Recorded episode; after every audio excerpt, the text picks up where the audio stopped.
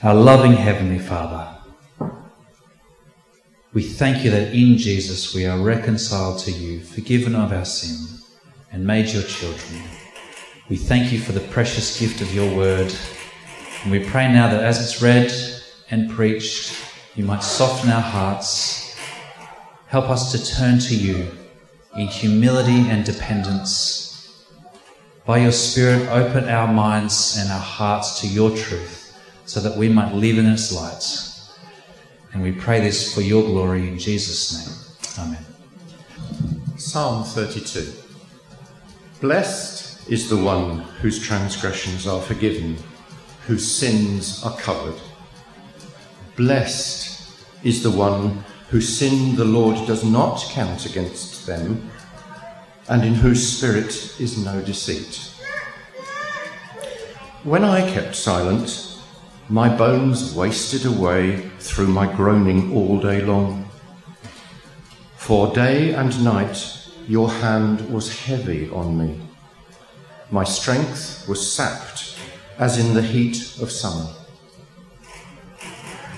Then I acknowledged my sin to you and did not cover up my iniquity. I said, I will confess my transgressions to the Lord and you forgave the guilt of my sin. Therefore, let all the faithful pray to you while you may be found. Surely the rising of the mighty waters will not reach him. You are my hiding place. You will protect me from trouble and surround me with songs of deliverance. I will instruct you and teach you in the way you should go. I will counsel you with my loving eye on you. Do not be like the horse or the mule, which have no understanding but must be controlled by bit and bridle, or they will not come to you. Many are the woes of the wicked, but the Lord's unfailing love surrounds the one who trusts in him. Rejoice in the Lord and be glad, you righteous. Sing, all you who are upright in heart. Oh, good morning. Good morning. Forgiveness. Something desirable. No greater feeling than when someone you wronged says, Hey, you're forgiven. Has anyone ever been pulled over by the police for committing a road traffic offence? Do you remember the feeling of uh, guilt, of shame, embarrassment? Not a good feeling. I wonder, I know there are people who have told me this, like there are people this is true for. Have you ever been shown grace by the officer with him letting you off with a warning. On one condition that you go and offend no longer. I haven't. But unfortunately, they pinned me. But uh, I know people who have. It's true. Every now and then, an officer shows grace on the condition that they don't offend any longer. In a similar way, though we are all guilty of sin before God, God offers us forgiveness if we choose to repent from our sin. David, wow, King David, one of the big heroes of the Bible. God's anointed king, a man after his heart. God promised David that the Messiah would come from his line. He'd be a descendant of David. But even David is a sinner. And even David needs to repent from his sin. Even David needs forgiveness. In 2 Samuel chapter 11 and 12, I won't, go through the story from there now, but this is where the story is. David commits some horrible sins. Now, we're all sinners, but uh, has anyone here ever murdered anyone? David one day saw a woman he liked, but so because he was king, he could do whatever he wanted. And so David got this woman and committed adultery with her. And she fell pregnant. So he then murdered her husband. Now, if you were to imagine a person who would do that, you'd think of some all types of you know crazy simple people. But David, a man after God's heart, he's supposed to be all spiritual and uh, all faithful with God, have a great relationship with God. But he goes and does this simple act. But God forgives David. In Psalm 32, David shares his experience of how his sin deeply affected his relationship with God and the pain that that caused him. And also the blessings that he received from repenting of his sin. The blessing of being forgiven, being delivered, and being restored. Like David, these blessings of forgiveness are for all people, for all of us, who acknowledge and repent our sin before God, the sin that hinders, the sin that even prevents us from having a relationship with God. You see, the blessing of forgiveness, the blessing of deliverance, and the blessing of restoration are all the blessings of a repentant heart. The blessings of a repentant heart. First blessing is the blessing of forgiveness. Let's go through that. God erases the sin of the honest. Verses 1 and 2 Blessed is the one whose transgressions are forgiven, whose sins are covered. Blessed is the one whose sin the Lord does not count against them, and in whose spirit is no deceit. Blessed are all whose transgressions are forgiven. Now, there's two words for the bad things here transgression and sin. And the transgression is the act of doing wrong, and sin is our heart attitude behind the actions that we do. We have wrongdoings, and the sin behind is our motives behind it. The sin, our sin nature, we are all born with, and this is what drives our decision making when we do wrong.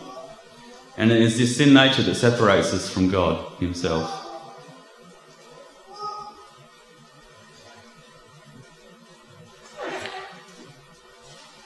The sin of the forgiven, God no longer counts against them. It is covered, covered by God's grace. Just like the officer was gracious to the offender, God is gracious to sinners and covers their sin with his grace. Blessed means truly happy, made holy, set apart for God, to be accepted by God, our Creator. Pardoning mercy from God, our Maker, that restores our relationship with Him, is the only way to sure, true happiness, deep joy.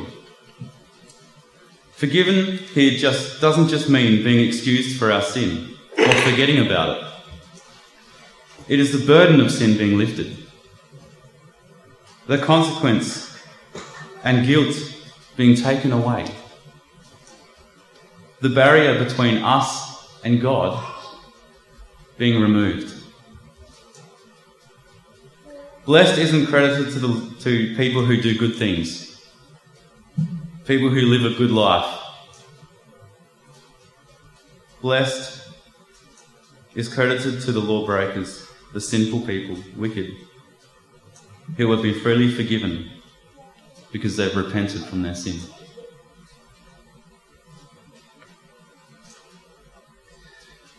Though forgiveness is freely given by God, it does require our heart attitude of repentance. At the end of verse 2, we see this first step to repentance. It says, Blessed are those whose spirit is no deceit. In other words, blessed are those who are honest, who are open and humble about their sin and their state before God, and are truly remorseful, repentant. Repentance is having a real and deep sorrow for our sin, and an honest, passionate determination to not live in it any longer. It is a complete change of mind towards sin. 2 Corinthians chapter 7, verse 10, Paul says, Godly sorrow brings repentance that leads to salvation or forgiveness and leaves no regrets. But not only does God erase our sin, but He also heals the guilt of our sin when we confess. God heals the guilt of those who confess. Here, David is describing the agony of his sin before God. He says, When I kept silent, my bones wasted away through my groaning all day long. For day and night your hand was heavy on me. My strength was sapped as in the heat of summer. Then I acknowledged my sin to you and did not cover up my iniquity. I said, I will confess my transgressions to the Lord, and you forgave the guilt of my sin. When he says he kept silent, he was unrepentant. When he says that God's hand was heavy on him, God's convicting his conscience, there was no rest within his heart. David acknowledges and confesses his sin to God, and God forgives him. Those evil sins of murder, adultery, God forgave him. Along with Psalm 32, David also writes a prayer of repentance in Psalm 51, where we read of his emotional repentance. He starts the psalm like this Have mercy on me, O God, according to your unfailing love, according to your great compassion, blot out my transgression. Wash away all my iniquity and cleanse me from my sin. For my, I know my transgressions and my sin is always before me. Against you and you only have I sinned and done what is evil in your sight. So you are right when your verdict and justified when you judge. David is pouring his heart out to God because he is broken from his sin. He acknowledges and confesses his sin to God and asks for forgiveness. And God forgives. And we see later that David's guilt is replaced with joy, gladness, and rejoicing. Like David, God gives us the joy of knowing we are fully forgiven, made holy and pure. He gives us the peace and assurance of being freed from the consequence of sin, knowing we are innocent in God's eyes. Isn't that wonderful? When God forgives us, He sees us as innocent.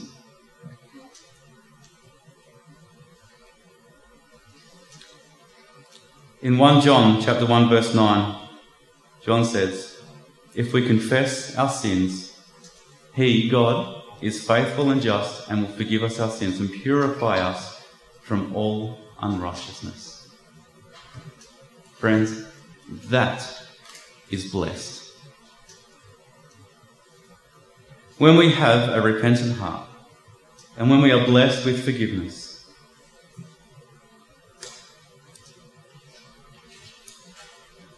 Not only are we blessed with forgiveness, but we are also blessed with deliverance. We have the blessing of forgiveness and we have the blessing of deliverance. God protects those who call on Him. Verse 6 Therefore, let all the faithful pray to you while you may be found. Surely the rising of the mighty waters will not reach them.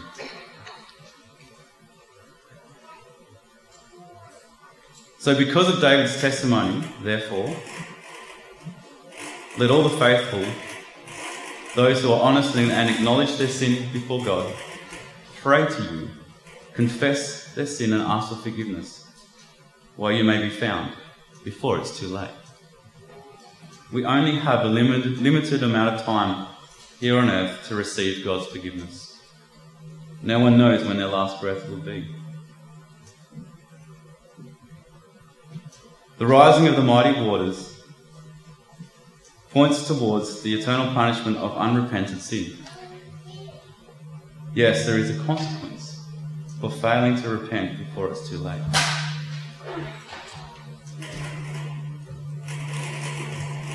The consequence of eternal separation from God,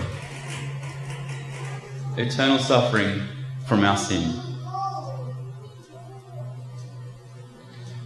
But the good news is that God cancels the penalty of our sin. Let's look at verse 7. You are my hiding place. You will protect me from trouble and surround me with songs of deliverance. God is willing to forgive us when we come to Him with a repentant heart. And when we do, He becomes our deliverer. He is our hiding place, our protector from this eternal trouble. He not only heals us from the guilt of our sin, but also gives us the joy of our eternal salvation. After being oppressed by the presence of God in verse 4, David, now with a change of heart toward his sin, rejoices in the refuge of God's presence. When he was unrepentant, he was oppressed by God's presence. And now he's repentant, he rejoices in the refuge of God's presence. In the time of David, there was no sacrifices worthy enough to forgive his sin. David's sin was that bad, it deserved what their law demanded capital punishment. You see, that in the Jews would normally, according to the law, execute anyone who was caught in adultery or murdered anyone.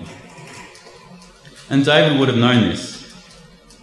But other than that, David also knew that his sin deserved him to have the kingdom taken from him and the, all the promises that God gave him. Which is why he says in Psalm 51, well, he asked God to not take his anointing from him. This just highlights all the more that there is no sin at all that is bad enough or big enough that God can't or won't forgive when we come to Him with a repentant heart. God's grace protects all sinners, no matter who they are, no matter who we are, or what we've done. God protects us from the eternal punishment of sin that our sin deserves. David knew also that no sacrifice can bring forgiveness from any sin without repentance. Also in Psalm 51, verses 16 and 17, David says that the sacrifice for sin that God desires is not physical sacrifices of burnt animals or burnt offerings, as they did in the Old Testament, but it was a sacrifice of a broken spirit and a contrite heart. Contrite is repentant. Sacrifices were made in response to people's contrite hearts due to their sin, as an outward and physical expression of their repentance. Sacrifices also pointed towards the great sacrifice to come in Jesus, where Jesus himself sacrificed himself for all sinners. It was David's repentant heart that made him worthy of forgiveness.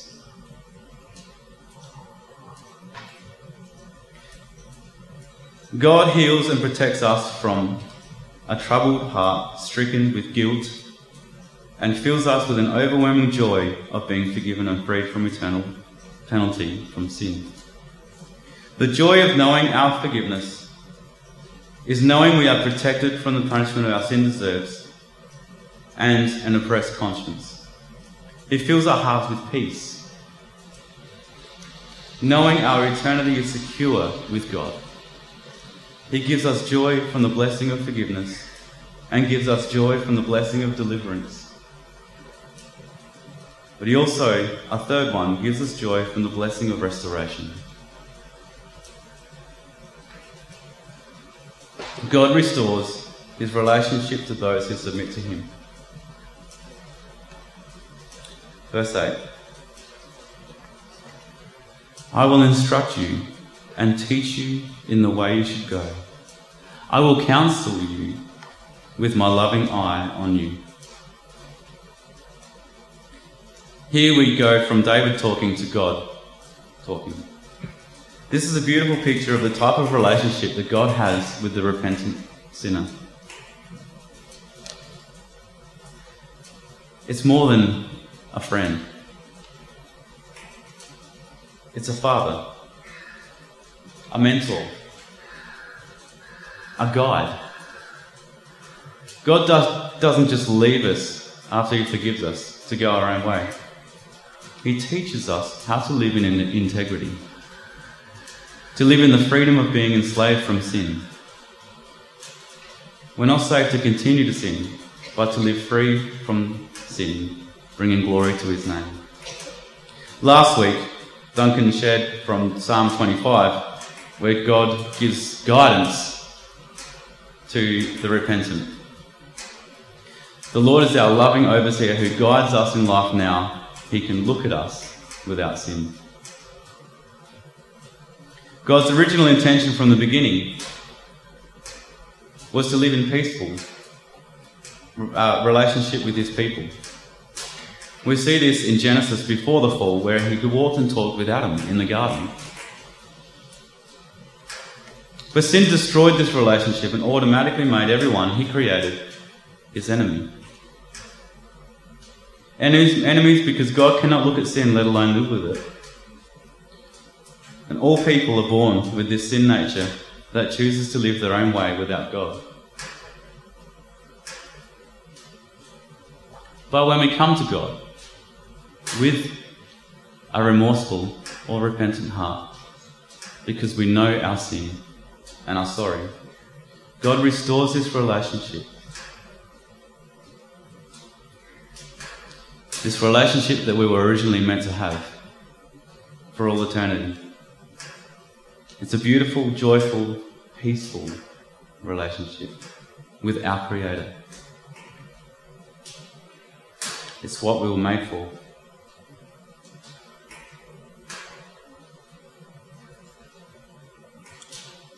In verse 9 it says, Don't be like the horse or the mule, which have no understanding, but must be controlled by bit and bridle, or they will not come to you. Verse 9 simply means don't be ignorant. Now that you have understanding, don't turn a blind eye to God. Don't be headstrong or willful mannered. Repent. Stop living the way that we want to live without God. Don't ignore Him. We need to make Him Lord of our lives. He wants us to choose to follow Him, living in submission to Him. James warns us in chapter 2, verse 26, that as the body without the spirit is dead, so faith without action is dead. So we need to look at ourselves. Is, is our faith real? when we realize and trust in the blessings from God to us, when we experience His forgiveness, erasing our sin and healing our guilt and shame, and we understand the enormity of being delivered from the consequence of sin for all eternity, and enjoy the comfort and intimacy of being in a relationship with God our Creator, God overwhelms us with true joy. God restores true joy to those who trust in Him. Verse 10 Many are the woes of the wicked, but the Lord's unfailing love surrounds the one who trusts in Him. Verse 10 is clear that the wicked or the unrepentant are not blessed. They are the opposite, cursed. They don't experience God's blessings of forgiveness, deliverance, restoration. They live in the consequence of their sin, which is unforgiven. Their eternal experience in particular will be overwhelming sorrow and pain. Sorrows of conscience, of disappointment, terror, remorse, and despair. They will see the truth of the gospel and realize the enormity of how wrong they were about God after it is too late. Not so for the repentant, those who are trusting God, sinners made righteous. They will enjoy God's mercies or His blessings, completely surrounding them for all eternity. Endless joy, endless peace. Life will be, again, very good. Perfect.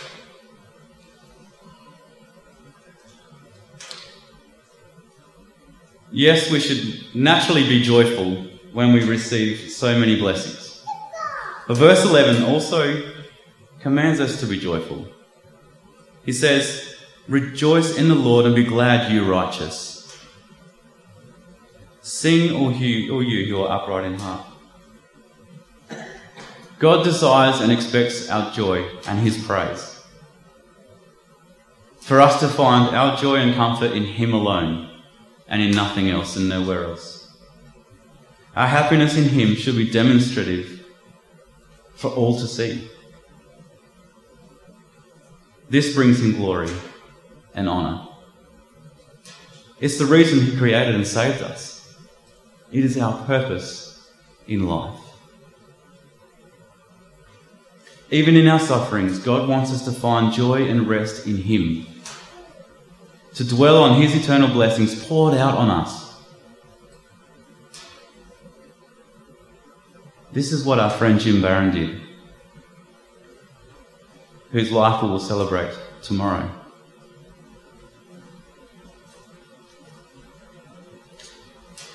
The writer of Hebrews in chapter 13 says, For here we do not have an enduring city, but we're looking forward for the city that is to come. Through Jesus, therefore, let us continually offer to God a sacrifice of praise, the fruit of lips that openly profess His name. And the sacrifice is choosing to be joyful and praise God even in our sufferings the times where we least feel like it.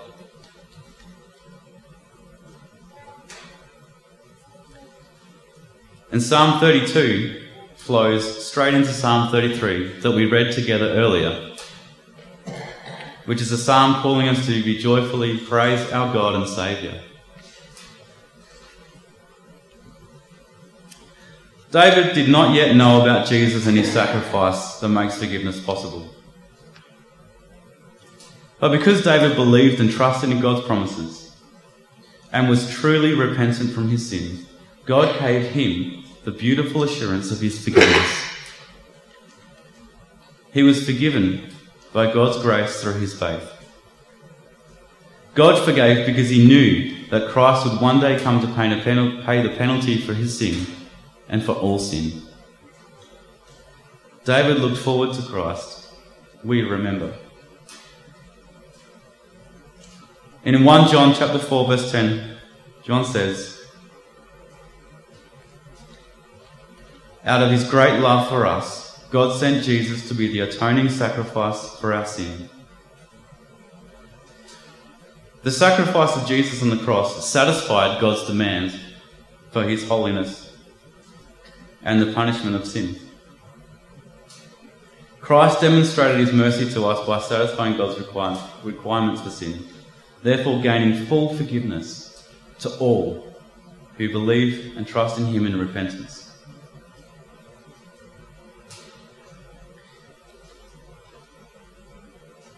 But we need to be clear. Jesus' sacrifice doesn't mean that everyone is forgiven. Even just believing in Jesus' sacrifice with no repentance doesn't save. Like David, though we know and have a sacrifice for sin in Jesus, we are only forgiven when we offer our broken and repentant hearts to God, asking for forgiveness. Then, when trusting in the sacrifice of Jesus for us, we can be assured of forgiveness. Just as David knew that sacrifices and burnt offerings were useless without repentance, so too Christ's sacrifice is useless without our repentance.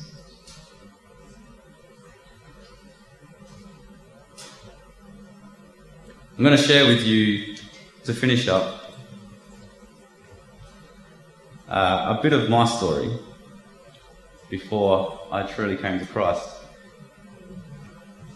When I was in my teens, all through my teens, I believed in God, having been raised, um, been taught about God as a child,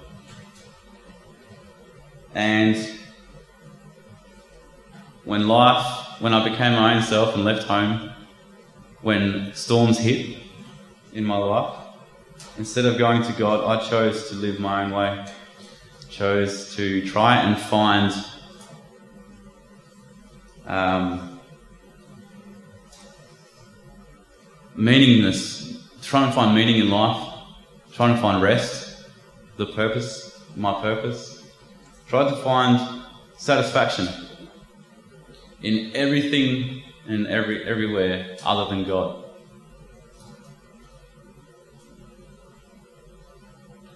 And to be honest, it made my life even worse.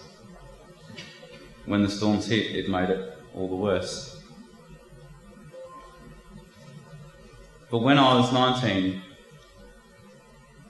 and I finally recognized that I needed to repent to turn my life to God and trust in Him, to forgive me for trying to live my own way, to find meaning and satisfaction in everything else other than Him. And God forgave me and embraced me in His loving arms. And in then I knew I was forgiven, and I received His blessings of forgiveness, of restoration, of deliverance.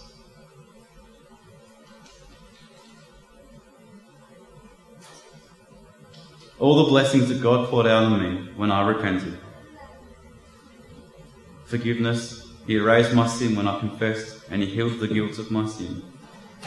And deliverance, God taking the punishment of my sin away and gave me a wonderful future to look forward to.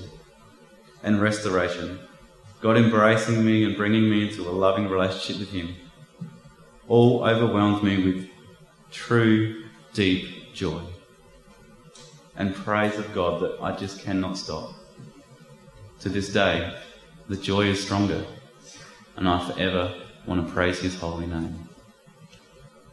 You see, all these blessings that we've gone through today are the blessings of a repentant heart. Let's pray.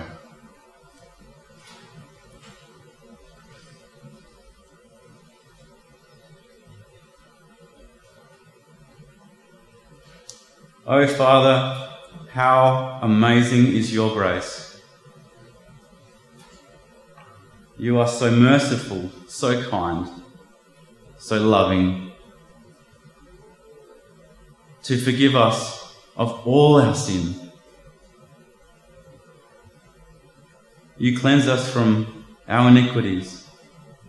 You cleanse us our, you cleanse our heart from all sin and remove the guilt.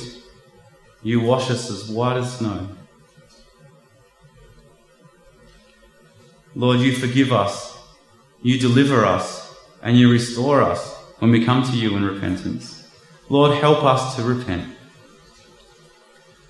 Help us to be honest with ourselves and with you. To be honest about our own sin. To confess to you and ask for forgiveness. Father, forgive us and save us. You are so merciful and kind we want to turn to you and just praise you for all the blessings that you pour out on us. Thank you for your Son, Jesus Christ, who came and took the punishment that our sin deserved, so that you can freely forgive us.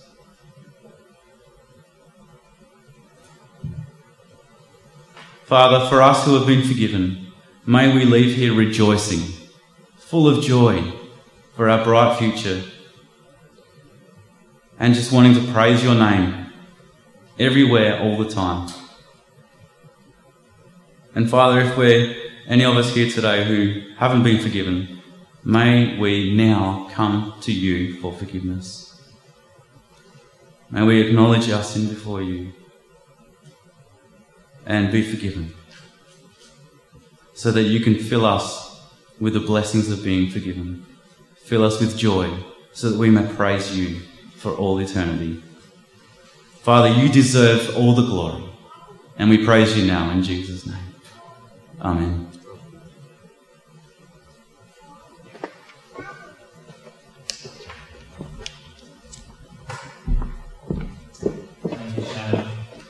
Great psalm to reflect on. Friends, we're going to sing a song in a moment, but before we sing this song about the grace that has been poured out on us in Christ, uh, I want to invite you to respond to the Word of God today by praying yourself and us together this prayer of confession that will come up on the screen. Uh, it's right and good and necessary for us to come before the Lord and confess our sins together before Him. Maybe for you, even for the first time, to do that humbly and openly before God, uh, to receive these blessings of His forgiveness. So um, I invite you to stand, please. And we'll pray this prayer of confession, and then we'll lead straight into this wonderful song of God's grace. So, brothers and sisters, let's pray together. Lord God, we have sinned against you. We have done evil in your sight. We are sorry and repent. Have mercy on us according to your love. Wash away our wrongdoing and cleanse us from our sin. Renew a right spirit within us and restore us to the joy